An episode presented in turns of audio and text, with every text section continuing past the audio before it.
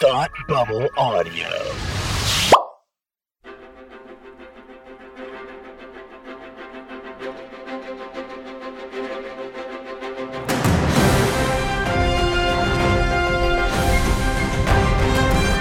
Hi, and welcome back to Supergirl TV Talk. This is the podcast where we talk about the CW's hit show, Supergirl. I'm Frank, and with me, as always, is my friend. Well, he's he's not my boyfriend. He's just a boy. He's not my friend. Uh, uh, Tim. Well, a big hello to you too. All right. I really didn't think that's I didn't think that's what you were going to go for. I, I was I was kind of all ready to sing or something like that, but then you just kind of you landed me with that. That's not bad. That's pretty good. All right, That that just felt right. You know, when I was watching the episode, that just felt like, ooh, gotta write this one down. Uh, how's it going, buddy? It's been a little while. Been a couple weeks. It. Has been a couple weeks. It has been a couple weeks. It feels it feels longer to be honest than Yeah. a couple weeks. It, it it it yeah, it's been a long time. Uh, it's uh, you were off on assignment, uh, and I, I I did an episode with Derek, uh, which was a lot of fun. It was Uh, very good. I was- listened to a whole five minutes of it. At least you're honest. Yeah. Um, and uh, Well, and I then- had it. I, to be fair, I hadn't watched the episode yet when I Oh, was well, starting that- to that to is it. so I very like, fair. This will mean nothing to me. Don't spoil it. So I, I enjoyed it quite a bit. I stopped about the time he was talking about. Um, actually, it was more than that. I talked about when he was like the reason he became a reporter. Oh, sure. Um, so it was very interesting. I was. It was nice to listen and, and not have to. It was actually really nice to watch last week's episode and not take notes not on take it. notes. Yeah, Yeah, yeah. It felt Well, that- really good just to watch an episode. Uh, yeah, yeah, it is right. It it is it is. It's nice when it's sort of like, oh, it's not. I'm not like working right now. I'm just just watching the show. Yeah. Um. Yeah. Well, and, and then we took last week off, obviously, because there was no there was no new Supergirl, but we're back now.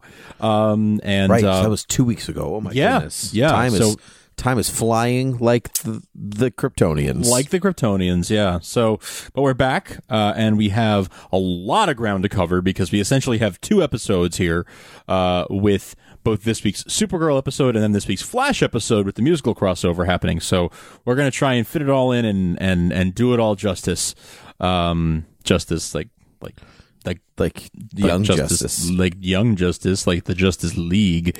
Um, you know, I do want to just touch on a couple of quick emails here, um, just because it has been a little while. Um, we have one that comes from um, Maria Elena, and she asks, uh, you know, forgive my ignorance as I have no comic book background, but if Clark is Kara's cousin. Uh, is it on her? Is he on her mother's side or her father's side? In other words, how are Clark and Kara related? Which you know, I I think we comic book fans take for granted, but it is actually if you're if you're new to this universe, is a worthwhile question. So it's on her father's side. So her dad. Um, Kara's dad, his name is Zor-El. That's why her name is Kara Zor-El, um, because Kryptonians are sexist, and you just take the man's name. Um, and uh, so her dad is Zor-El, and Zor-El is the brother of Clark's dad, Jor-El. So you got Zor-El and Jor-El are brothers. Zor-El's daughter is Kara Zor-El. Jor-El's son is Kal-El. So there you go. Um, One, that's two, there you go. one, two. There you go. Ah, ah, ah, ah, ah. Um, Oh, I was doing my big fat Greek wedding. you were doing the count. Oh yeah, yeah. Just put some Windex on it. That, that'll. that'll See, there that'll you go. it. Put some Yeah. Windex on it. Okay. Um, yeah, absolutely. So another another email here uh, from Giovanni. Uh, he emailed us at supergirltvtalk at gmail.com. Says, Hello, Frank and Tim. I'm a first time emailer, long time listener, first time, long time, and was listening to your last episode on Exodus. I heard you say that Legends had not been picked up for a third season. Actually, that's not true. Legends was renewed with all the other DV, uh, DC CW shows. Um, he also uh, had a comment Did. I say that, or was that on the Derek I think, episode? I think Derek and I may have said that. Yeah, Oh, I think. Derek and I. So, so we misspoke. Uh, thank you, Giovanni, for for uh, calling us out on that. Uh, another thing he heard us say on the show was um, our whole conversation about you know is Lena good or bad. This is another thing I think Derek and I covered. Uh, you know it, how she's so part of what's interesting about Lena is you never know if she's genuinely good or bad. Is she is she lying to her mom? Is she lying to Kara? Is she playing them both? You know how's it going? Um, he says this led me to a question. Do you think that the writers know for sure? Whether or not Lena is on the good side. Um, I'd love to hear your thoughts. Love the show. Keep up the great work. So, have the writers decided, in other words, whether or not Lena is good or bad, or, or are they sort of feeling it out and figuring it out as well, or, or do we think they have a master plan? Uh, What say you? Uh, I'm gonna say that they. I'm gonna say that they they have a plan right now, but plans are very apt to change at a moment's notice. Somebody gets a better idea, boom, here's an you know like here's another plan. We do know that she has been upgraded to series regular for season three. That's right. So- yeah, so she'll be sticking around. So whatever the so whatever the plan is, like if the, if she's being upgraded to, to a regular, chances are they have a plan in place for her. I agree. Um, I agree. and and if she's being upgraded to season three, I, I mean regular season three, I, I'm gonna go with maybe villain. Mm, Like maybe okay. she's the big bad of season three. You're taking a stand. I like it. I like it. More predictions from Tim. I'm taking Uh, a stand. Lena is taking the a big stand. bad of season three. All right. Wow. All right. Uh, I I, uh, I agree with you in, in as much as I do think that they have a plan. I don't think that very much happens on this show without there being a plan. Um, so I I definitely I definitely agree with you there. Um, and I simply don't feel like I have enough information to really make a um, you know, take a stand as to whether or not I think she's whether or not she is good or bad. That's part of what Derek and I were talking about. It's just she's so ambiguous, and that's part of the you know beauty of her character. Um, so. Uh, I, I think we'll we'll leave it there for emails for this week just because we have so much to cover. But thank you everyone who who writes into us at supergirltvtalk at gmail.com. Um, always, always love reading your emails and, and we answer as many as we can or read as many on the show as we can. Um, but uh, we really, really do appreciate all of them. We read every single one of them. Uh, they come straight to my phone, and I am always, always pleased to uh, to hear from you guys. Uh, before we move any further, I want to say a quick word about our friends over at SuperFanCon. Um, this is, of course, the upcoming uh, Supergirl uh, fan convention, which we're super jazzed about uh, in in Vancouver uh, this upcoming September, uh, and it is uh, it's super exciting. Tim and I will be there. We're super excited to be going September 10th through 8th. Uh, sorry, 8th through 10th. Not we're not going backwards in time. Uh, 8th through 10th. No, no. Uh, no, no. Uh, you can buy your tickets right now at superfanconventions.com. And if you use the code SGTVTalk10, you get 10% off any passes of $100 US or more. And that code is good through the end of August. So pretty much for the entirety of the, uh, as long as you can buy tickets, you can use that, uh, that code to get 10% off using our promo code. Um, they're they're just to be clear, they're not a sponsor, but they're friends of the show, and uh, we're super excited uh, to be working with them. You know, Dean Cain's going to be there, Mehcad Brooks will be there. Uh, you'll be able to to to meet and greet with them. Uh, Lillian Luthor, of course, will be there as well. Um, all these folks will be there. You'll be able to meet and greet with them. You can get autographs. Um, there'll be panels. There'll be a lot more things to be announced, more things to come. Um, hopefully, some fun announcements from our end as well. So check it out and uh, and come meet us. Come hang out with us at at SuperFanCon in Vancouver this September.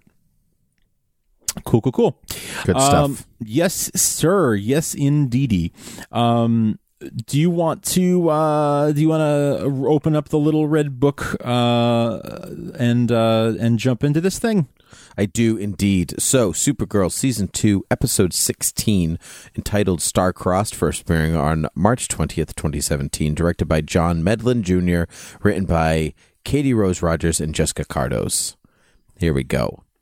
Game of Thrones binge night, Game of Thrones marathon night, Game of mm-hmm. Thrones night. Something of the th- th- it doesn't say if Something Game of Thrones, about Thrones. winter hasn't come yet, so we can only assume it's either One Tree Hill or Game of Thrones. I'm assuming it's Game of Thrones. I'm gonna Um, assume, yeah. And so um, Mon-El wants to slyly watch a musical, uh, which I liked that in so in in conjunction with the Flash crossover episode and how that wrapped up and turned out. I'm I'm I'm glad of the like the little fun musical jokes. I love that. I like love that. They make sense in context of so why the musical episode happens to begin happened to begin with. It was some nice sort of quick setup for that, and and they Mm-hmm. were they were fun little references that you know if you if you know that the musical episode is coming next. Um, it was super fun to have that sort of like, oh, funny face like that's a musical reference. Like that was, I don't know, that was cool. I enjoyed I that. I enjoyed it a lot. I also enjoyed their cuteness. Oh, you mean uh, Mon-El and and Mon-El and Kara? and Kara. They're really cute together. Also, They were potentially, very be, maybe it's maybe maybe their off-screen chemistry is mixing with their Yeah. on-screen chemistry. Did you We- see that? I did see that. Yeah, the two of them are actually dating in real life now. Yeah. Um, so I feel like you can. You, I feel like you can actually sense it. Um, it- there it- there the- is some palpable chemistry. That's for sure. Yeah, and I mean they've always had chemistry, but like this romantic chemistry that they're flaring up, like I, I, I can feel it through. Like I feel like, like I, it's not. It, it's, it's they're certainly acting in parts of their characters, but like there is like uh, there is an underlying truth to what they're saying to one another. Yeah, it makes you wonder how long that that real off-screen romance has been going on, and like, you know, how much that is like sort of fueling their their on-screen chemistry too. Right, right, Yeah. right, right. Yeah. Um. So we get a static alien message, uh, Zod style, Yeah, true. Yeah, from from mysterious alien visitors, um, and they're like, "Bring us the one we call Mon-El." He also calls himself that, so it'll be easy for you to find him. super super easy. Uh, yes, exactly. Pay no attention to the man behind the curtain. Yes, indeed. Pay no Uh, attention to Lois Lane behind the Daxamite headdress. there you go. Nailed it. Good. Uh, um, did you did you pick up? on did you feel like that the way that message was delivered was a Man of Steel reference when Zod's like, "Bring us the Kryptonian. He looks just like you, so obviously it'll be easy to tell." We'll pick him right out. Yeah. Yeah, I don't know. Do you think it? Well, I, I guess I didn't. I didn't really. Uh, it didn't really dawn on me because I don't think about Man of Steel very much. I know Um, you don't. I try not to. Um, but uh, yeah, you know, there there definitely was. There's probably some some influence there. You know, whether whether uh, they meant meant it or not, there definitely was some similarity. So yeah, you're you're probably right. I, I would say you're probably right. Sure, sure. So all the Go while while while this is all happening, Winn and Lyra are up for some museum sex at the at the Van Gogh museum uh, exhibit, Exhibit, yeah. which should really be the Van Gogh exhibit, which should really be the Van Gogh exhibit or something like that. I just listened to a podcast about Van Gogh, Ah. so it's all in my head. Apparently, we've been saying it wrong for years, Frank. Starry, starry night. I, I want to talk about. I actually want to talk about. I, I want to talk about Starry Night when we when we get there. Um, so they want. So I don't like who Winn is around around Lyra. Ooh, hot take. I don't like Lyra. Um, I don't yeah, either. He's just a dumb boy. Like he's just the epitome of a dumb boy. That's the thing. Like he just does whatever she says, you know, because he's thinking with Little Winn. Yes, this is true. But This is true. yeah, Um. So anyway, so um, so this alien cruiser, uh, Supergirl decides to go fight the alien cruiser, or at least to go show up at the alien cruiser, and they're like hostile detected, fire missile. This episode, these past few episodes have felt really big. Have you? really big. Like the Yeah. scope and, and, and the stakes feel higher, and the effects in this sequence, like Kara, the flying effects and everything, like this was like movie quality. Well, think VFX. that There was a real there was a real sense of scale to Yes. her fight with the cruiser. Because Mon-El's like, I've never seen a cruiser like that in my life. Maybe, possibly, but this is a cool hologram thing you have on this table we've never seen before. Yeah. Um, and so, um, but I, I loved the sense of scale because that's not an easy thing to, that's not an easy thing to get across on Yeah. screen all the time. Like that, that stuff can be lost. And so, but it, it was the daunting nature of the ship came across very well. Plus, it had a cool bubble thing. Yeah, yeah, that was cool. Like like the the like bubble boy thing that they yeah, trapped I liked in. it. I love that J'onn was like, "I'll come get you," and she's like, "No, I got this." He's like, "Good," because because we got to save the budget. So because I'm uh, they're gonna because we used all the we used all the money on the ship. So yeah exactly. You're gonna see my face in the next episode, so just just just sit tight. you know, e- even if that's even if that's not how these things work, I just enjoy saying it like that. Yeah. Are you drinking from a Daily Planet press mug? oh, you know I am, buddy. That's super cool. oh yeah. That's cool. Oh yeah. my I'm- my mug is an an owl wearing glasses and a bow tie, and it says nerd. I prefer the term intellectual badass. Ah, I love Yours- that. I like yours. Anyway, um, so Mon-El decides to just like relinquish himself, and he's like, "I will give myself up to these aliens, um, who I've never met before. Probably, who's to say?" Um, and he is about to be beamed aboard when Kara throws herself at him, and they both get beamed aboard. And to that, I say, Kara, have you never watched an episode of Star Trek? I mean, re- well, but she did it on purpose, though. She knew what she was doing. She wanted to get beamed up with him. Yo, yeah, I know. But when your when your molecules are getting disintegrated, the last thing you want to do is combine them with somebody else. I mean, you know, maybe she's more of a Star Wars girl. I don't know. I don't know. They're just where their beaming does not exist. I, you know what? Beaming is really, really complicated. You just you don't want to get it down that. You don't want to go down that road. No, I know. So, so we meet. So it turns out we meet the parents. Turns out we knew. We knew. We so knew. we uh, we get Rhea and we get Lar Gand. Right. Right. Yeah, right. Right. Do you recognize the name Lar Gand? I sure do. That's Mon-El's real name in comics. That's Mar- Mon-El's real name in comics. Do you recognize the name Rhea? I had to look that up. And what did you discover? Uh, I discovered that there are a couple of incarnations of uh, of of that name, uh, but the incarnation that seemed to be the most, uh, I don't know, prominent, uh, is she's a member of the Doom Patrol. She was in uh, the Grant Morrison run, um, Rhea Jones, but you know, alias Lodestone. But that's not the same Rhea that we're seeing here. I, No, I, it is I not. very much Just- don't think that's the same character. I really nope. I would I would argue that that is just a they just share a name and maybe Yeah. not even the correct spelling of the name. So, Right. but the Lar Gand thing is really cool because we've been saying this whole time like, why is your name Mon-El? Right. Right. And and honestly, I still have that question because if his dad's name is Lar Gand, like why is his name not Well, even well, remotely similar? I'm gonna and still well, why is his I- name L? And I just ah So okay, so this is what I'm thinking. Uh, everybody needs two syllables to have a name on Daxam. Ray, uh, Lar, Gand, Mon, L. But they're all, but I don't think Gand is their last name. no, or, clearly clearly not. Like Mon-El is just his first name, or They if it just is, have- his name is Mon-El Gand. So like we're thinking of L as a last name, and that's just not the case. His Yeah. uh, in this universe, Mon-El is just his first name. It's two syllables.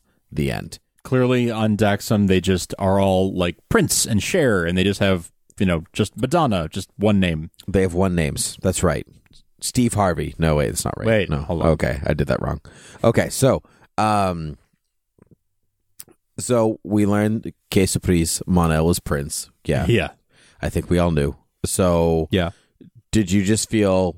Did you feel satisfied when they said it? Eh, I mean, I like not really. I mean, I wasn't unsatisfied, but I wasn't like, ah, yes. Were, were I wasn't.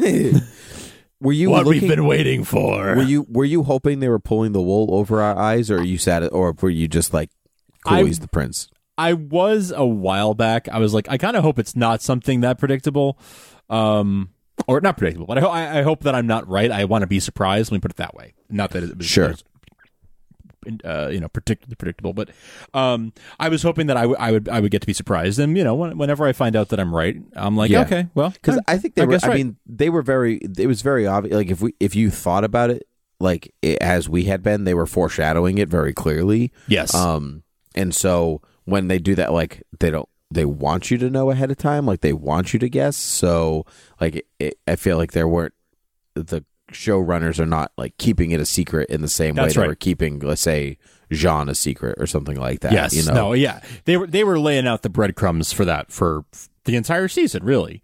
yeah, Like from from when we first saw that flashback to like, oh, I was the prince's guard and this happened. Like when we saw him at the destruction of Daxam, um, they were laying laying out breadcrumbs ever since then. hmm Right, exactly. Um, so while this awkward family reunion is happening, uh, Winn uh, gets a call from Maggie. He has to come down to the police station because it turns out he's on video uh, and he was in the museum at the time at which Starry Night uh, had been stolen. So Him and nobody else on him camera. and nobody else on camera. Um, this is no good. He looks very guilty. I did- Extremely. I do love when uh, Ma- I'd love to talk about Starry Night. I love when Maggie put the picture on the desk and she was like, "Do you know what this is?" He's like, "Of course, it's a very famous paint by numbers." Yeah. that was, you know, that one kind of like, I, I caught that, but I kind of glossed over it. But that was a really, that was very funny. That was a real good joke. Yeah. Um, he, I also love. He's like, "I'll bring donuts," and then he's just there stress eating. He's like, "I'm yes. stress eating." My father don't like police dad. stations. My father. There was a, it was a thing, you know. Um, so I re- I loved their interaction with one another. Um, and so anyway, so Winn is looking guilty because Lyra is nowhere to be found uh, on any of the cameras on the night that uh, she, you know, is there. Yeah. Uh, at the Starry Night goes missing. So while that's happening, dinner with the Mon-El family. Oh, With the- man. dinner with the Gans or whatever it is. Whatever their name is. Yeah. With the royal family.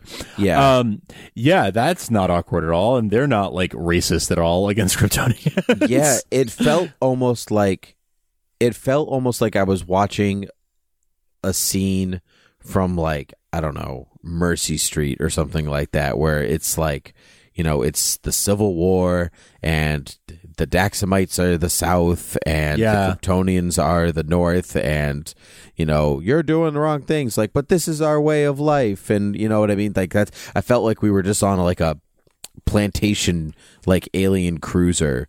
I mean, it was it was a little Montague and Capulet, you know. It, there was there was Oh, an yeah, element sure. of that, you know, like a little little Romeo and Juliet sort of, Mhm. Sure, uh, with just the like everything you say. I'm going to be like, well, you would say that because you're one of those people, Mm, right. You're a Montague. Of course you Right. would say that. Ex- yeah, yeah. I would say hello. What? Yeah. What? Uh, What? Um so clearly Mon-El is uncomfortable this whole time. These 9 months on earth have been very good for him. Uh in separating himself from his incredibly um uh, maybe um wrong ideaed parents, I guess. Yeah, I mean they're just and and and yeah, they have all these they're they're a selfish ruling class. They as Kara later makes reference to they they kind of kept their their people, you know, like sort of sedated so they wouldn't realize that they were being oppressed. Um, and they had slaves and they had all these other things, but they justify it to themselves and they rationalize it by saying, Oh, we saved them. We, you know, yes, they're slaves, but we gave them a chance to survive by taking them out of worse situations in other, you know, other worlds or in other lands or whatever. Um, so they think that they're, they have reasons for everything they're doing, but Kara points out the, the problematic nature of some of their decisions and their actions. Indeed. Indeed. Um so Mon-El is kind of in a weird way forced to recant the original story of of how how he escaped Daxam. And it's not incredibly different from the story that he told. It's just the roles are reversed. you know? yeah. you know and so he's the he's the prince the guard takes him from his bedroom and he like gets in the pod and Girlfriend dies. I love that like I love that she's like don't leave me and the guy like, being "Leave like her." leave her Literally, yeah. and then, and then, uh without missing a beat don't leave me leave her can we talk about all the atrocities that his like manservant there commits in like thirty seconds? Like Awful. Leave her is is number one. Then Yep. he he like shoots that Kryptonian emissary at point blank range. yep Uh, and then like he just like he's just like committing these like war crimes, like Yep. like they're nothing. to be fair the whole planet's gonna go down anyway so and he probably knew he wasn't going to survive I but guess, still but man, that was like, oof. So I guess he wasn't really thinking about the war crime aspect of it, at least. You know what I mean? Like, I- I hope. I don't get in trouble for this later. Yeah, I guess, but like, wow, like, what else has he done on like a on like a Tuesday? Like, what right. you know? Right. Oh, yeah. Who knows? Um, and so, um, I thought it was um nice to see Mon-El and his superhero Mon-El Red again. We haven't seen that Agree. for a while. You know his little his little his little shirt there. Um, but anyway, so Kara is super pissed about this whole story. Um, she is not having it. Not at all. happy, not having it. No. Um, so all while this is happening, we cut back to uh, Winn and Maggie. But this time, Alex and James have come to the rescue, uh, and they have 24 hours to solve the case of the missing Starry Night. It's so it's a weird like Scooby Doo like It antiquated sort of. story. Yeah, like yeah. yeah, you have 24 hours. We'll get it, Chief. Don't you worry. Like we'll find it. Yeah, I'm not a chief. Okay, Maggie. See you later. Don't call me chief. Yeah. Uh, Um, yeah. By the way, I I love Maggie and Winn interacting in this episode, and I love how afraid of her he is. It's so much fun to watch, I and watching even- her lord it, lord it over him like that. well, even Alex even comments on. She's like, "Wow, he's almost afraid of you as he's afraid of me." yeah, Like, yeah, I love that. I absolutely love it. I also was love obsessed that- with that. I love that. Me too. And I, I love that this episode doesn't it doesn't affect the relationship that Alex and Maggie have. Like there's like that one little bit like why didn't you tell me? She's like, You don't tell me what you do like this is my job Right. and It's my and job. Alex is like and Alex just immediately like, You're right. You know, Yeah. it's not Yeah, like, like, uh, right, fair. but he's Fair's my fair. friend or whatever. It's like fair is fair, and they get it, and it's just the job. It's not personal. She's got to follow the leads, and Yes. so, um, so I their relationship is great. It's very mature that way. Um, yes, exactly. So we find out that um, Valeronians, to which Lyra is, can't does not show up in pictures or photos or videos or and she's a vampire. You know, um, she calls this look she calls this look dead but delicious. Um, yeah, Very nice. Very nice. very subtle reference. Uh, and so this is not the first. This is not the first art stolen either. There was a Rodin stolen, and then something else, but I can't remember what it is. I didn't write it down. I always remember. don't- Ro- I always remember Rodin because it makes me think of Rodin, the Godzilla monster. Oh, Maybe they're That's both funny. called Rodan. Either way, um, so so it's time for the Super Friends to get back in the habit. oh Um, yeah, super friends. Oh yeah, Super Friends. She almost Kara Ow, almost ow, breaks their ow, hands. ow. That was great.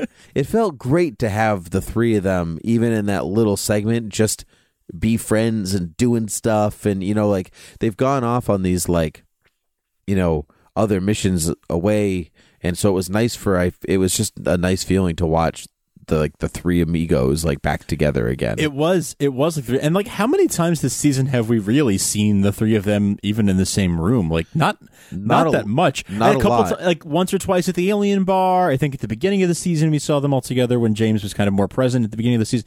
But but lately it's been a little you know fewer and far between. So it was nice to see them teaming up again. Like nice you to know see them- planning to planning nice to to get see- together. right nice to see them teaming up but also um to be in good spirits with one another because Yeah. the, the last couple times they were in the same room together like somebody's hurt you know she's mad at them for the guardian thing or whatever it's just nice that they're all just there Just together hanging. yeah. It, Yeah. it was yeah, I liked it. Um and so uh Rick um beams to the DEO to talk to Kara. Um she's got stuff to say. Mm. Um so in the meantime, it's uh in the meantime Alex, Winn and James head off to the cantina to you know, to interrogate some people. And know what that interrogation cost them? Hamilton tickets. Was- again, more musical references. I like, right, another musical reference. Yeah, it was great. yeah. Yeah, It was great. And was apparently, great. King George is an alien. That's great. Apparently he is. And wait, could you? I, I listened like three times back to exactly what what uh, Mm-hmm. Alex's words were there. What did she say? Because she said it too fast, and I couldn't make out her words exactly. I Oh, the I, I can't remember where he is, but she says the guy who plays King George is from insert name of planet here. he Oh, owes he okay. owes me a favor. Th- Okay, okay, that's why I was like, "What is she saying?" like okay, it was Rigel. Five or something like that. Okay. I can't. I cannot remember what Got it it. is. Got it. Okay, okay. Um, that was super funny. I thought that was that was super super hilarious. Yeah, it is hilarious. It's it's great. It's great. Um, so Rhea, surprise, surprise, wants Mon-El to return to be the face of New Daxam, um, because she's like, you know, even though Krypton exploding was not Daxam's fault, it happened under the watch of, you know, the king, of, the ruling king and queen, Rhea and Largan. So she says, we need. He needs to be the new face because our people do not trust us the same way. You know, we need to shepherd our people into a new era and It's like it's like uh yeah so the we have really bad pr so we need a new face a new sexy face for the millennials to to latch onto you know uh so yeah you're gonna be the new figurehead mm, you're gonna be the new face of the planet because we are no bueno we are off limits You know, when you say it like that, it doesn't make sense. But when she said it, it made sense. Oh, I mean, it makes. I, I think it makes sense. It's just, it's like such a. It's like I don't know. When you really boil it down, it's like, yeah, we're still gonna be pulling the strings, but we just need you to be like the the new the new logo, Yeah, we need you to be the we need you to be the logo. the yeah, mascot. yeah. Well, he's got a very pretty face, so it's hard to argue. But I think it is funny. She's like, we need our family is tainted, so we need to bring in our family to be the new face. Like, Well, it's like it's like make it look like the next generation is taking over and things will be better. yes, that's right. That's, yeah, that's the logic. Yeah. Uh, but so it's hard to argue against her also maybe because it's Teri Hatcher and I would do anything Teri Hatcher asked me to do within That's- reason. Yeah. So um so uh, yeah, so while all this is happening, we we discover that Winn is what they find out where Lyra is um, from the interrogation and so Winn goes to confront her and he's like I don't care if I was a job or like the long con, but you you like stand up and tell me that you didn't feel anything for me. And she does, She does. She's like, you were a mark. even though Here's the door. you're just a right. And so even though by the end of the episode she doesn't actually think that, which means that she's very capable. She's a great liar. And that, so I still don't trust her and I still don't like her. Yeah, I I feel like this might be. I mean, I feel like I don't think there's an even longer con going on. I think this was the con. I think but so like, too. I feel justified and like vindicated in, in both of us feeling like she wasn't trustworthy. Yep. I, I feel like that's been you know that's yeah, been borne that's out. been proven. Yeah, I agree. Yeah. But I, I just don't think they're right for each other. I agree. Um, and so, and so, well, Winn brought obviously brought the Guardian for backup just in case. A little odd to see him in, in broad daylight. Like that's true. Yeah, that his suit is definitely designed to be like to work at the best at night and Yeah. stuff like that. And so, but I always enjoy a good guard. I I enjoy the Guardian. I mean, it's not. I really wish his suit was gold and blue though. He just I I feel know. like it I just doesn't wonder- match the aesthetic of the rest of the show. it looks like it's like out of straight out of Arrow. Right. Like, it, it you know like and even like just the idea of vigilante street level crime like that feels very Arrow. Um, and and just look of his suit is like something that was designed for that show. yeah. Um, and I, I, I, all agree with you. Like, I would like to see the blue and gold, and maybe that will get. Intro- I think we. I mean, I think I may have said this when we first saw him suit up, but I would like to see that get introduced at some point, or at least Yeah. little hints of blue and gold. Yeah, just to be more less of a the the the the black and silver, the black and gray scream. I'm doing this illegally, and no one trusts me. Sure. But the gold and blue, for whatever reason, say like, I can some. I'm someone you can. I'm someone you can trust. yeah. Like even if it, even if he's doing the same stuff, there's something about like just those bright colors that be like, uh, you know, good It for you. Feel safer. You, you feel safer, it's more stand, more stand up. I don't know. Um, but I, I uh, follow. I agree. yeah, but I like that he is getting utilized. I was ho- I was really hoping that there wasn't like one of those and ideas that like they flung at the wall and people go, yeah, great, and then they go, oh no, now what do we do with him? Right. So um, I'm glad that he's like I'm glad that he's still in the picture. Um, but uh, but I also find that every most of the time when he shows up, he's not super effective. Like he usually needs to get bailed out. Um, That's true. He's still, and I feel like he's still finding his feet a little bit, um, and still sort of learning. Yep. And he still needs like a real superpowered superhero to come, yeah, like you said, bail him out most most of the time. Yeah, or in this case, Alex, who shows Or up. Alex. I mean, he does save her. I mean, he does save her life. He, she, you know, so she doesn't get run over by the van and stuff like right. that. But, right. Yeah. But, but she kind of comes in and saves his butt twice, and which is fine. It's great. But I, like, if he needs to get saved every time, then what are you doing there? You know, And maybe that'll be maybe that'll play a play a role in whatever happens with his character in the remainder of this season. right? We'll find out. We'll see. We'll find out. So uh, we find out that Lyra is a refugee from Starhaven. There's been a war there for ten years, and the, so she's been hiding out on Earth. And uh, that man, this guy called uh, this alien Mandrax, has her brother Bastion. So many names all at once. So many Um, names. so many names all at once. And Mandrax is a fence, and he was ha- and he was a Fort Roz escapee. It felt so good to hear the name Fort Roz Fort again. Roz. Yeah. yeah, just brought me back. Good times. Um, also, Picasso is intergalactically adored. Isn't that nice? Who knew? Inter intergalactically. No, I said that right the first time. I'm good. Uh, so Kara confronts Mon-El, and she wants him to go. She wants him to take her his parents' offer. Say like, "This is a gift. You have your people back. You thought they were all gone, but they're not. You have your parents. They're still alive. You need to go and do this." Yep. Thoughts? Ah, man. So she, you know, she is influenced, I think, a little bit by by Rhea, but but she is speaking from the heart. Um, and she's so disillusioned with him for not being honest. So it makes sense that she'd be like, "I think you need to go," uh, you know, on a personal level. And and she, I think she, she, you know, she wouldn't tell him that if she didn't actually believe it. So she's she's while she is speaking from a place of being hurt and and being, um, maybe somewhat convinced or talked into it by by his mom. She she thinks it's it's the right thing for him to do to to go and and be with his parents and like basically go go back to his duties as as royalty. Um so you know, uh well, whether or not that's actually the right thing to do, we'll we'll we'll get to in a few minutes, I guess, but Sure. um, but I think she's coming from a genuine place and and partly a place of being hurt. But you know, ultimately, I think she's she's giving what she thinks is is the right advice. Yeah. Um, I agree with that. I I little jaded, but the right advice. Yeah, yeah, Yeah. Um. So this art exchange that they're going to try to try to do to get Bastion back and Lyra and all that good stuff uh, goes a little south, right?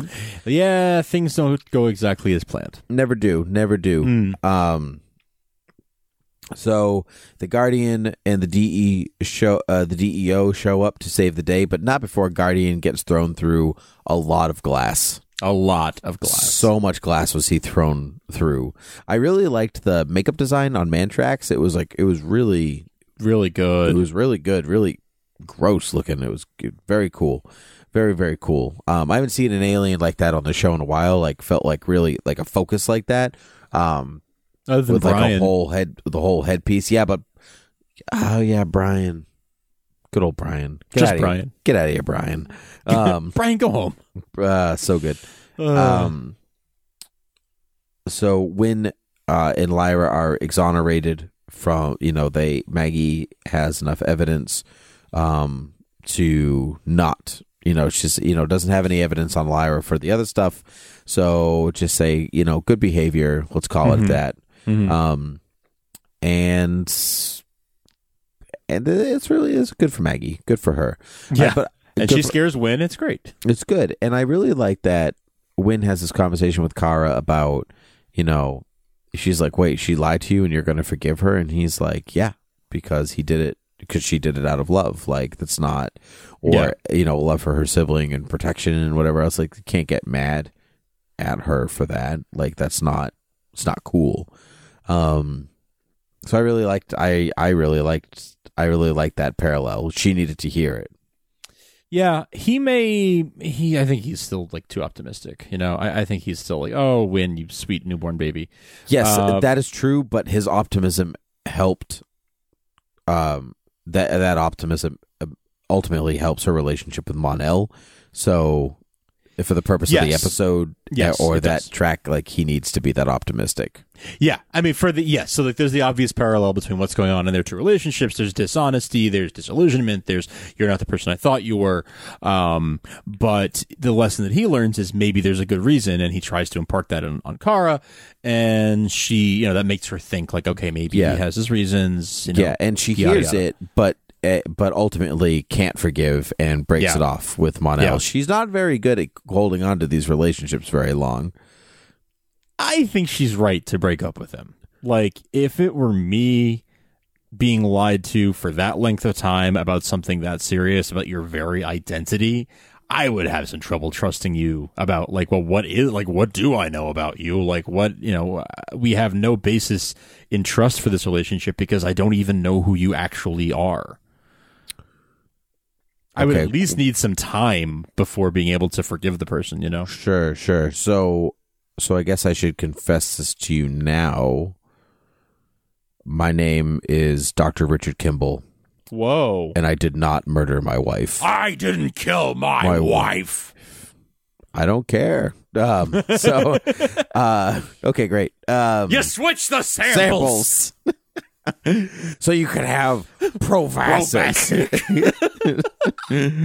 uh, yes. um, Mon-El can't forgive. I lost my place because we were talking about that. So, so she breaks it off. Sad. Mon-El goes to tell his parents that he's like, "Hey, I'm still not going to take your thing." Other people might be like, "Wow, that would be a good time to actually go away," but not Mon-El. He's a special doobie. He knows. He knows that it's not forever. Right. Oh, yeah. yeah. So, how do you feel about that? Is it does it sound right to you? Sounded like something Mon-El would do. to I yeah, I was interested in the in the way he confronted his parents um at the end. In particular in reference to Kara when they're like, "Oh, this Kryptonian's dropping off on you."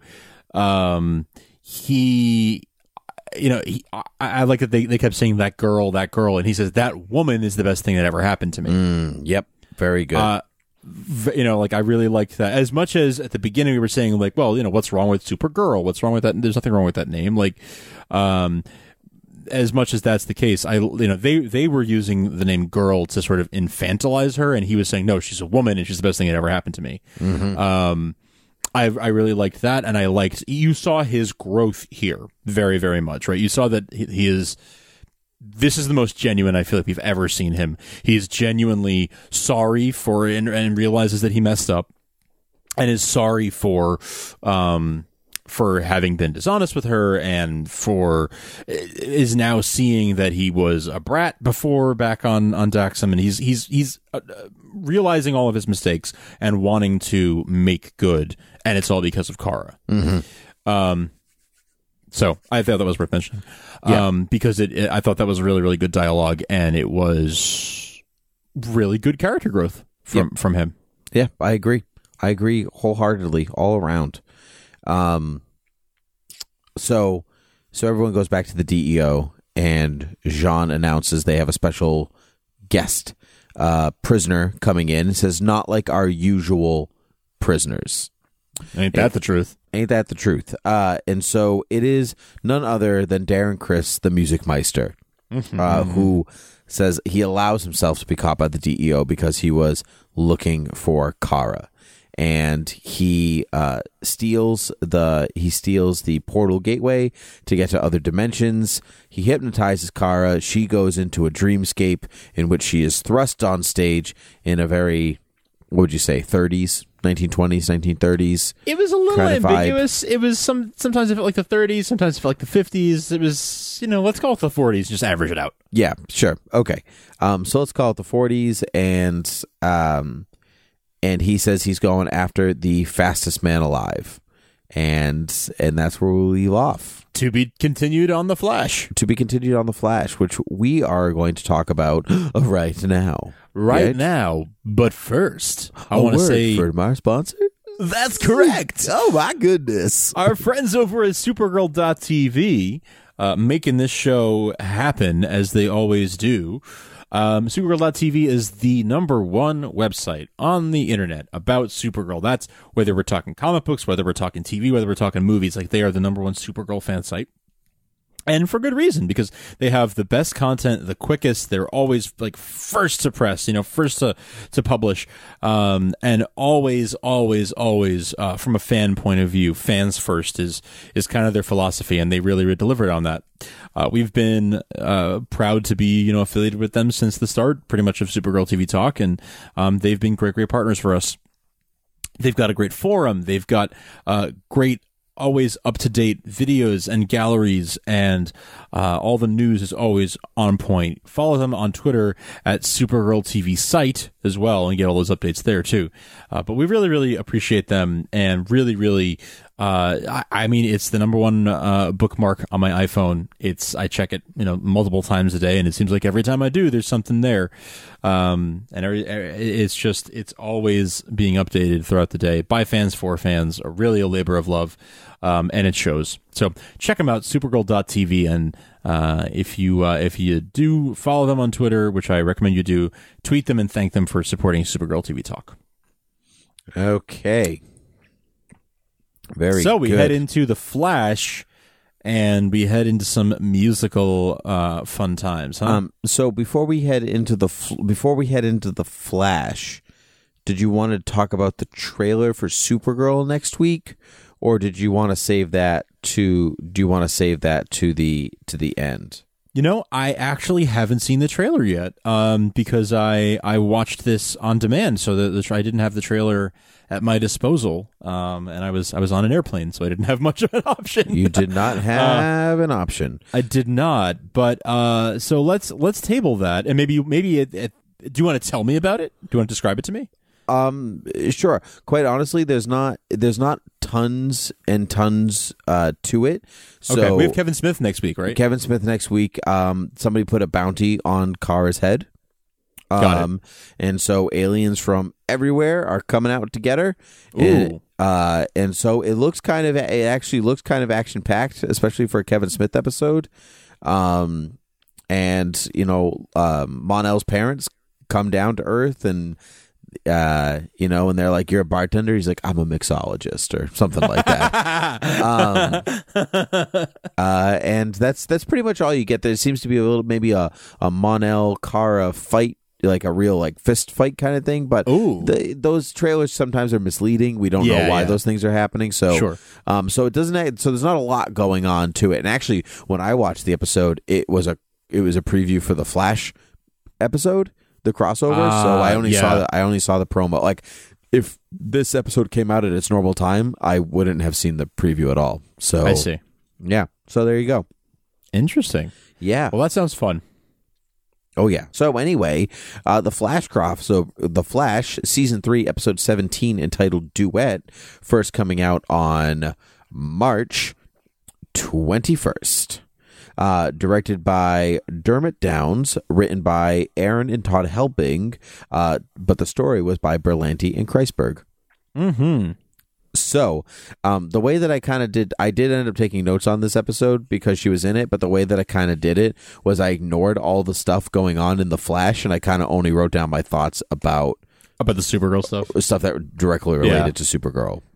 Yeah, that's fine. I think you know. I don't know how many of our listeners watch The Flash. Um, Tim and I both, you know, watch it. Uh, we're both devoted fans. Um, it's it's been at times my favorite show on TV. Um, and it's an excellent show. But yeah, we should definitely focus on the Supergirl aspects of it.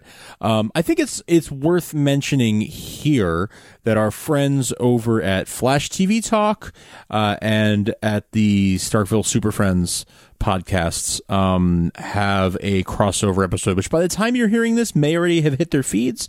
Um, but they they did a live show right after this episode aired, and they're releasing it, and, and they're good friends of ours, friends of the show. So be sure to check them out and, and check out their their discussion. Yeah, uh, both of as us well. would have liked to have been there for that. Just the scheduling didn't work out. Exactly. Yeah, we were we were hoping to, but timing timing didn't work out. But but I'm glad that they got together and, and did it. So check them out, friends of the show. Okay. I'll put a link in the show notes if you want to um, find it at supergirltvtalk.com slash um, 2x16 as in, you know, season 2, episode 16. Good, good. Yes, yes. Very good. Very good. Good, good. Uh, so, um, the episode starts with Barry, young Barry, and his mom in the past watching Singing in the Rain, uh, and flashing to forward where ba- adult Barry is watching it now because he and Iris have split. Um, their engagement has been broken off. So sad. Oh, so sad. Um, Sad. And so we get this little, just as Mon-El wanted to watch a musical at the beginning of their episode, now we get Barry actually watching a musical. Um, you know, this like it's part of our lives. Don't we? We we we've always liked it. Don't don't you worry. Um, we've always liked musicals. Um, so, but more importantly, uh, she, um, uh, Mrs. West says to Barry, you know, when you sing, the truth comes out. You know, like your soul tells the truth or whatever. And so I like this the whole episode. Like all, even all the songs were really about like culminating at the end. They're really about like this is this is how I feel in the most like um, visceral way that I can show you. It's very it was very nice. I liked that running through this episode. Get it? Running flash Ah, got it. good stuff. Um, so J'onn and Mon-El show up on Earth One from Earth Thirty Eight, uh, with kind of doing a crisis on Infinite Earths. Like she's she's hurt, Supergirl. She's in my right. arms and she's hurt. Uh, and and so while so while she's hurt, um, you know they're trying to explain. Mon-El's trying to explain his relationship with Kara, and he's like, "We're friends, but no, we're we kiss a lot. I, you know, We've been kissing a lot. we've been kissing a lot." Um, He's like, I, don't know what that. You know, call that what you want. yeah, but- I liked all of I liked all of that, but my favorite was J'onn going. I thought you two broke up. I don't know why that was so funny to me that he was, but I think it's just like now, like J'onn inserting himself into drama of any kind is I amusing. Is amusing to me. He's almost like the Ron Swanson of the Oh Supergirl team. You know what I mean? yes. Yeah, I don't care about your personal problems. Now bring me all the Oreos you have. yeah, Beautiful. I Beautiful. don't believe you heard Bravo, me. I said Bravo. all the Oreos. Do you understand? uh, so, um, so the music, the music meister shows up at Star Labs, and Mm-hmm. he's got some speed, and we're like, "Whoa, the music meister doesn't have speed powers. What is going on?"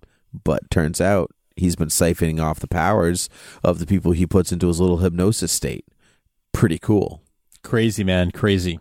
pretty cool. So Pretty cool. So he hip, he hypnotizes Barry, right? And so Barry now ends up in this alternate alternate musical world, uh, in which we get our first song, "Moon River," uh, sung by. Kara. What did you think? Uh, well, so I well, I loved it. I loved that she made an Audrey Hepburn reference early in in uh, in Early, yep. Starcrossed in the Supergirl episode, and then here we have her singing this song that was made popular by Audrey Hepburn. Um, so I I caught that and loved that. And I thought it was she was you know she's got an, a beautiful voice as we know, and it was a very en- enjoyable little rendition. Yep. Um, and I kind of liked the uh, the uh, at the end of towards the end of the song when she spots Barry, uh, and she's just sort of like, "I can't stop my, I don't, I don't know what's going on, buddy." Like she's giving him the look, like, "I don't know what's happening, but Yep. I'm just gonna finish this I'm song." just still singing. Yep, I know. Yeah. I loved it too. Like I can't some, for some reason stop doing this, so I'm just going to keep going. Um, so and then so we get our kind of like introduction to all the people from in the so you know Merlyn and Cisco and Right, Winn are all there. I wrote down even in another world realm universe whatever Merlyn is still a jerk like yes, that's always. he's still a jerk. So funny. Um, and so I liked the way Winn spoke to Jeremy Jordan. Did a nice job of like, look, yeah, I tickle the keys. You see, you know, Yeah. just hamming it up as much as possible. That's what felt like to me. That's what felt like 30s to me. Like, hey, listen, see, like that, like very 30s or, Yeah. or 40s. Uh, but some of the other things felt, felt kind of 50s. So it was a little, it was a little, uh, Yeah. What I uh, yeah. hard to pin down. What I what I actually really liked was Kara and Barry referencing other musicals as they were going. Like, oh, it Amazing. it, feels a little like this to me. And she's like, oh, it feels a little like you know, like I liked what she was like. It feels like a little like the Wizard of Oz. You were there, and you were there, and you Yeah. were there. like, that was so Yeah. fantastic. there's something about the two of them together where they oh, just they feel a little looser than they normally do. Does that I make feel like sense? they feel like yes, it absolutely makes sense. It feels like they're real life friends. Yes, and they're just like having a good time. Like Yeah. yeah. And so and there's like the weight of their like super heroic responsibility does not does not drown them uh, when they're together, and they are in fact like just more fun to watch when they're together than when they're not together. Kinda, yeah. yeah. Yeah, just there's something about just the two of them together is always the way. Because I mean, Barry's great to watch, and obviously she's great to watch too, interacting with anybody. But together on screen, their chemistry on screen is astounding. Like their their palpable friendship is incredible. Um, I just I like wish that they were always on like I wish that we always had them together all the time. Like I I, I want to I want them to be on one show together all I want that every week. Like Yeah. it's so much fun to Well, watch I think them. they well they even like bring out each other's core like goofiness because like at their cores, Kara and Barry are like they're nerds. You know what I mean? They're not Yeah. like they may stand there with their like muscles and their skin tight costumes and whatever and be like, look how incredibly impressive I am. But at their core, they're both like musical nerds and, you know, they make puns and they trip over stuff and like that side of them really comes out with each other and they're it's just great writing, great acting. Um so great.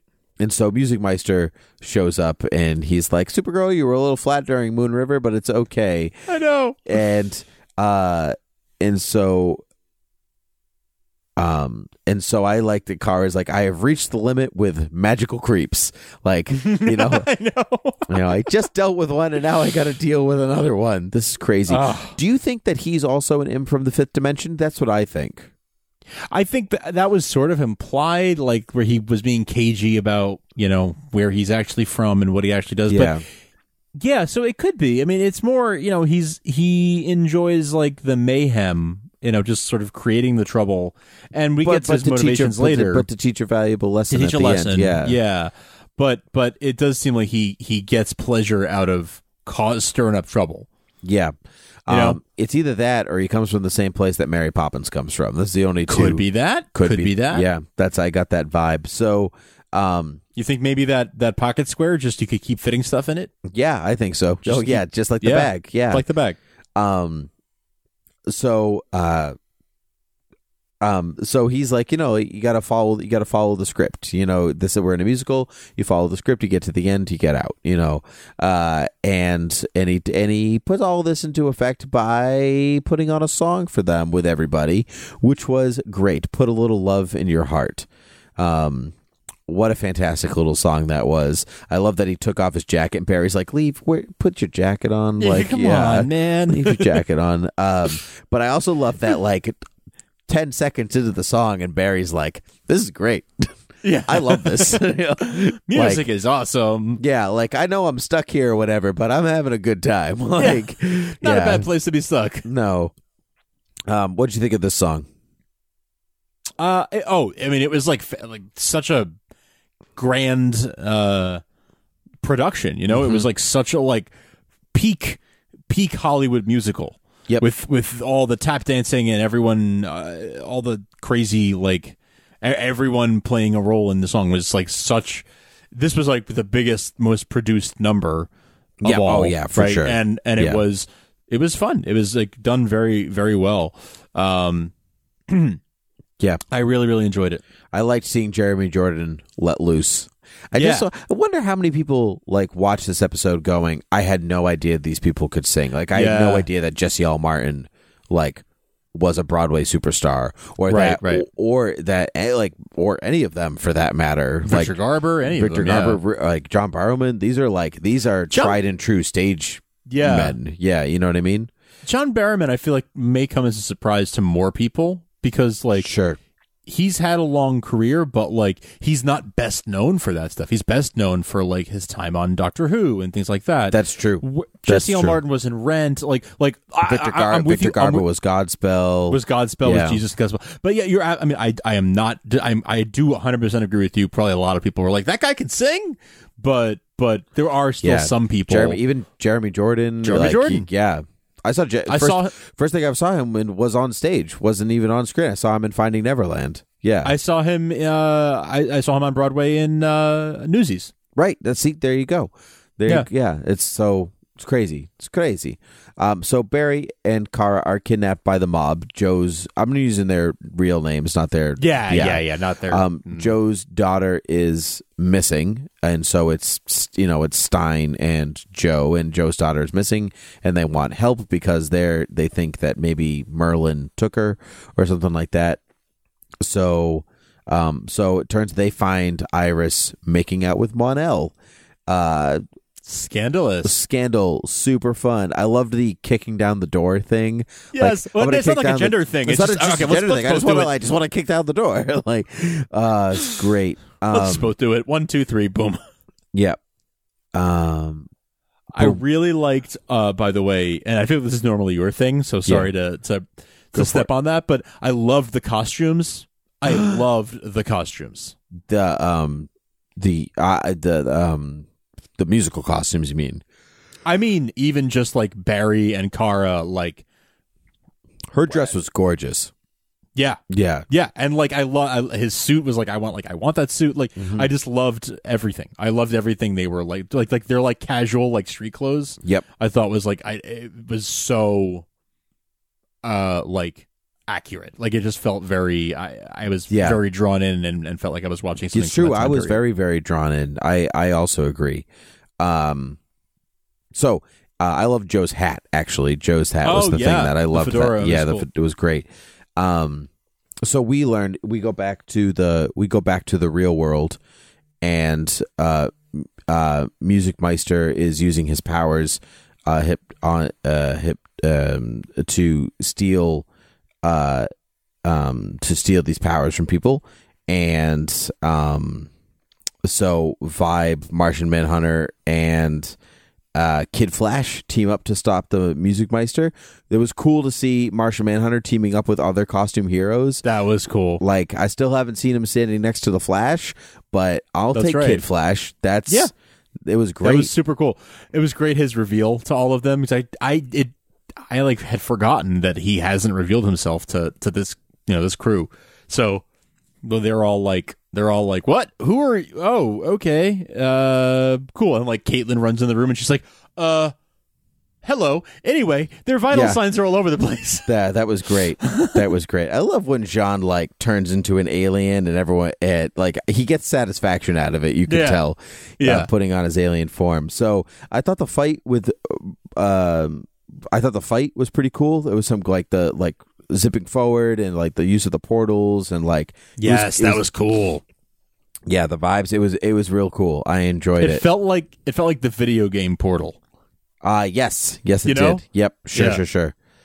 Um, so, uh, with Mon-El and Iris. Oh, so uh, the Mon-El and Iris are in love. You know, opposite ends of the tracks. You know, Barry says West Side Story. Um, Kara says The Fantasticks. That You was know, funny. It was great. So we have to convince them. You know, we have to convince them that telling the truth is is easier and took two seconds because Yeah. you're right. We should do this. Everything in a musical I- is easier.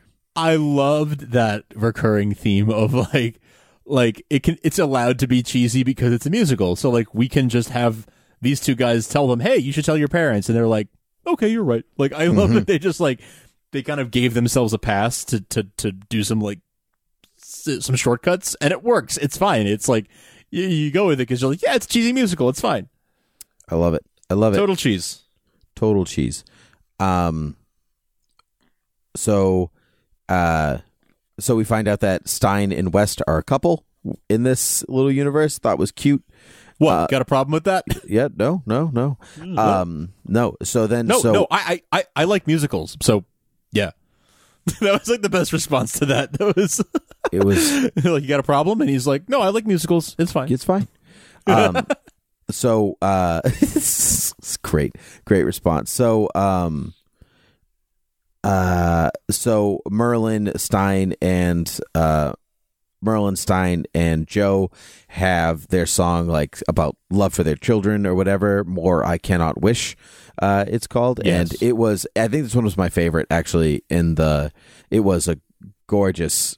Uh, this was a gorgeous, gorgeous song. Yeah. Yeah. It was a beautiful rendition by all three of the dads involved. And uh, it's from Guys and Dolls, I think. Um, I'm I'm blanking right now. I think it's Guys and Dolls. Um, it's uh, yeah, it is. It is from Guys and Dolls. It's a beautiful song that actually uh, played a role in my wedding. So I was I was a little bit like like oh that reminds me of my wedding. Um, I don't remember that song playing at your wedding at all. I have no recollection That was the of father. It was the father daughter dance. Oh, okay. Okay. Yeah, yeah. I swear I was paying So- attention. Okay. Clearly, clearly. um, so, so Music Meister, it's like telling like it's you know it's the power of love and the stuff. Love, remember, love the, the song. Um, so, um, Kara and Kara and Barry uh are like, oh, we need a big number to put on tonight, and you know, he's wins like, I wrote one this afternoon. Like, God, everything really Yeah. is easier in a musical. yeah, Um, uh, and then they do that that trope of like we're just gonna make up lyrics to this song as we go along, and we're gonna fill in you know, like read each other's Uh, minds and was- finish each other's it was sentences. so it was so great because like oh oh you picked that like it was an easy rhyme you know yeah, yeah. Uh, and so Endship and friendship. so great uh and so it's called Super Friend which I really Yep. enjoyed That's um, the song written by Rachel Bloom from Crazy Ex Girlfriend. oh okay okay Yeah. very good a song was really meta I really liked I like that Barry said that which is like which is like her thing. That's Rachel Bloom's thing. Got like, it. like all the songs in Crazy Ex Girlfriend are extremely meta, and, Gotcha. and very much in that style. So I love loved that. It. I love that Barry isn't as impressed with Superman as he is with Supergirl, and she's like, "Thank you." No one ever says that. Thank you. also, Barry said Superman, so if you think about it, that was a fun little thing, you know. That's true. That's Um, true.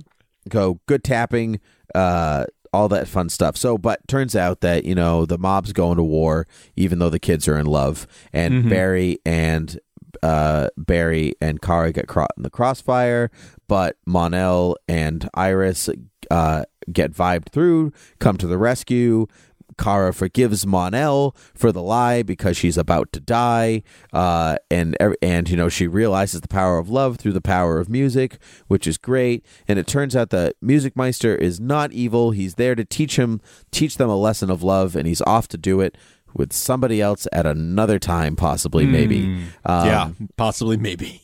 possibly maybe team team supergirl goes back to earth 38 and barry gets a beautiful running home to you gorgeous number that he sings to iris and they rekindle their love and their engagement to the end And that song, "Running Home to You," uh, I believe that one was written by. Wasn't that written by the guys uh, from La La Land? uh possibly i'm not I believe. uh, i didn't look I it up believe that is the case. Uh, I, yeah. So, uh, yeah, you know, we had some. We had some really good, a good pedigree here in terms of we get Rachel Bloom, yeah, Pasek and Paul. Those are the uh, the lyricists uh, for uh, for uh, La La Land. Yeah, the the songwriters there. So yes, uh, and they, they also did um, Dear Evan Hansen. If for anyone in the uh, theater world, um, so they have they are you know tried and true uh, musical like Broadway guys. Uh, and they and they wrote this song for for Barry at the end there when he reproposes to Iris. Um, it was a super fun episode. yeah it was Uh, great Super, super, super fun.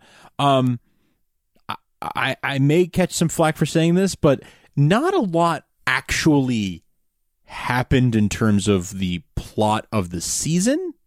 And that's not a criticism. I- that's just a fact. that that's mus- just a fact. I didn't expect a lot of plot to happen. Well, one, it's a flash episode, so I don't like.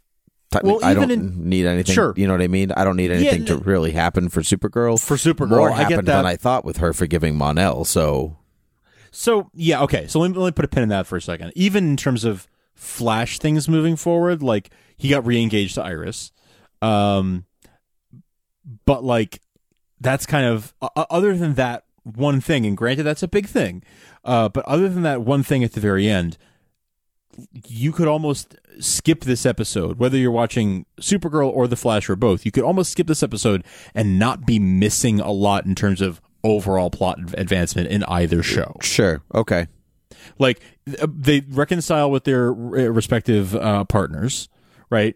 Um, but that's that's like the only thing that changes um in, in this episode. Again, I'm not criticizing it based on that. I'm just observing like that that not a lot happened, and I guess I I had sort of hoped that maybe there would be a little more. Um, I, I think of you know I liked Buffy and like Buffy had a musical episode and that was actually a really big episode in terms of lots of revelations happened and big conversations happened in song and a lot of things were revealed about about several different characters um, in that in that episode and so I, I was kind of hoping that maybe that would be a great way to move some things forward um, through song but but uh, yeah I don't know I I, I had hoped but uh, but it, but it, I, I still really enjoyed it. It was a ton of fun. Um, and uh, I look forward to hopefully they do it again. I'm I, listen. We called this a long time ago, and it's and it and it happened. So Yep. I, I hope we get more. First episode we ever did of the show. Yeah. First episode of the show. So I agree. I I hope we get another one. I honestly didn't care that there wasn't a lot happening. I was just having a good time. I just wanted to hear the songs, so it didn't really matter to me what was happening in between necessarily the same way. Um, Okay. I, I wasn't looking for plot advancement. It delivered exactly what I wanted. So something fun in between all the seriousness that happens. So Fair enough. Yeah. So uh, good stuff. I have some reviews that I'd like to read out. Um, okay, and then then one last final word from our sponsors, and then we'll hit the road. sounds good. All right, so uh, you can rate and review us on iTunes and Google Play and Overcast and Stitcher and all other places that podcasts can be found. It's really important to us that we get these reviews, and I have some very nice ones here. One, uh, 100 out of 100, five stars, D Golub 888 um, says it's a very, it's actually a very long um, review, so I'm going to kind of skim it a little bit. But uh, they say uh, Frank and Tim definitely know their stuff. Their knowledge uh, in all things House of El is great. Detailed summaries, analysis, speculation. The ongoing adventures is informative uh, and only heightens and appreciations my own love for uh, these characters. Uh, is a podcast show hosted by fans and meant for fans. Outstanding, um, but it also says that the show's longtime sponsors, DCB Service and In Stock Trades, have proven to be variable gold mines of all things comic books. Um, the package is excellent. The shipping and delivery process is pretty quick. The biggest draw, undoubtedly, has been huge discounts on most, not everything offered on both sites, their respective retail prices. If you're looking for comic books and graphic novels, then look no further than DCB Service and In Stock Trades. Um, I can't think of a better segue. this is why I wanted to do the review first. yeah. uh, uh, I mean, every and and thank you for for saying those things uh, about both about the show and and uh, about our sponsors. Um, much appreciated. We always appreciate appreciate the iTunes reviews, so please do leave them. Um, but but uh, what they say about uh, about in stock trades and DCB service is very very true. Um, these are great places whether you want to read your comics in uh, long form, collected editions, you know, trade paperbacks and the and the like, or whether you want to read the single issues, and whether you want to read in paper or digital. Um, Tim, you uh, wanted to recommend Immortal Iron Fist. I did. I did. So, in the spirit of Netflix's Iron Fist show, uh, Marvel, their new show that has just come out, I would like to recommend the Immortal Iron Fist, the complete collection uh, by Ed Brubaker and Matt Fraction. Uh, Ed Brubaker uh, is most notably, I think people know him for Captain America: The Winter Soldier. So, if you enjoyed his run on that, or if you enjoyed the movie, I would recommend that as well. Um, but Immortal Iron Fist is almost 500 pages of story. Um, it's so good, uh, and you know, it's I mean, Iron Fist is kung fu stuff, so it's like if you're like even like a, a you know Bruce Lee or even like a Mortal Kombat fan or something like that, you Iron Fist is a this is a it's so much fun, so much fun. I don't really want to. I don't want to tell what people it's about because I I feel like it's going to spoil it. So you can look it up on your own if you want. Um, but almost 500 pages of content, a $40 book, 42% off you can get for 23.19 or you can get a damaged copy for 19.99, 50% off. So you're paying for almost 500 pages for 20 bucks. It's It's like, it's like stupid. it's just like, it's, it's stupid prices. Yeah, Stupid good deal. Stupid good deal. So good. Yeah. Um, and so I highly recommend that. Frank, you can also you want to talk about comics at the link Comixology link. Yeah, if you go to their either uh, instocktrades.com or dcbservice.com now, you can. There's a Comixology link right there in the homepage that'll take you through their portal, and you get five percent back on all your in, your your Comixology purchases. So whether you're you're reading on paper, digital, like you you, you get something uh, from these guys no matter what you're doing, and and you can kind of buy your digital comics uh, here, go through their portal, and get money to pay for uh, paper, you know, hardcover, uh, hard copy comics uh, later on down the road. So you win on on both ends. Um, it's really, really, they're both really great sites. We really support, uh, appreciate their support. So check them out at instocktrades.com and DCB, uh, as in discount comic book service.com. Great. Okay, so uh, I'll do three more reviews here. Uh, Natalie Giordano, 94, five stars, says, Love you guys. I can't imagine not hearing Frank and Tim and their great guest star that is Palmer. It's amazing. Love you all. Keep up. Keep it up. Um, thank you very much. Uh, that was very, very sweet. Uh, five stars uh, from Tech Girl 67. Great podcast. Whether you are a fan of DC Comics and the show or just the show, this is your podcast for all things Supergirl and DC Comics. I love the banter between Tim and Frank. Lots of laughs, interesting things you may not have noticed, Easter eggs, and of course, singing. I must listen if you want to delve deeper into each episode of Supergirl. We didn't sing once. I'm talking about the musical episode of The Flash. That's not true. I sang at least at least once. I didn't sing once. It's weird. well, that's you're weird. I'm weird. You are. Yep, I'm the opposite. So uh, sushi ha- sushi underscore haste five stars. Just awesome. Love this podcast. Greetings from Germany. Ah, So very good. Yeah. Love Um, it. Love it. Love it. Love it. Um, iTunes finally put the reviews back in order. Um, Yeah. Yeah. So I have I have more coming next episode. So excellent, excellent. So thank you all very much, Frank. This has been a blast. I can't believe we fit in two episodes into one almost regular sized episode. Two for the price of one. Yep. Good stuff. Good stuff. okay. Well, it's it's been a blast as always. Uh, thank you guys so much. Please leave us uh, those iTunes reviews. Uh, please send us those emails at supergirltvtalk at gmail.com. Follow us on Twitter at TV Supergirl. Uh, and uh, uh, be sure to check out our sponsors. Be sure to check out superfanconventions.com. Uh, and uh, we will see you next time. Isn't that right, Tim? yes, we will. So until next time. Up, up, and away.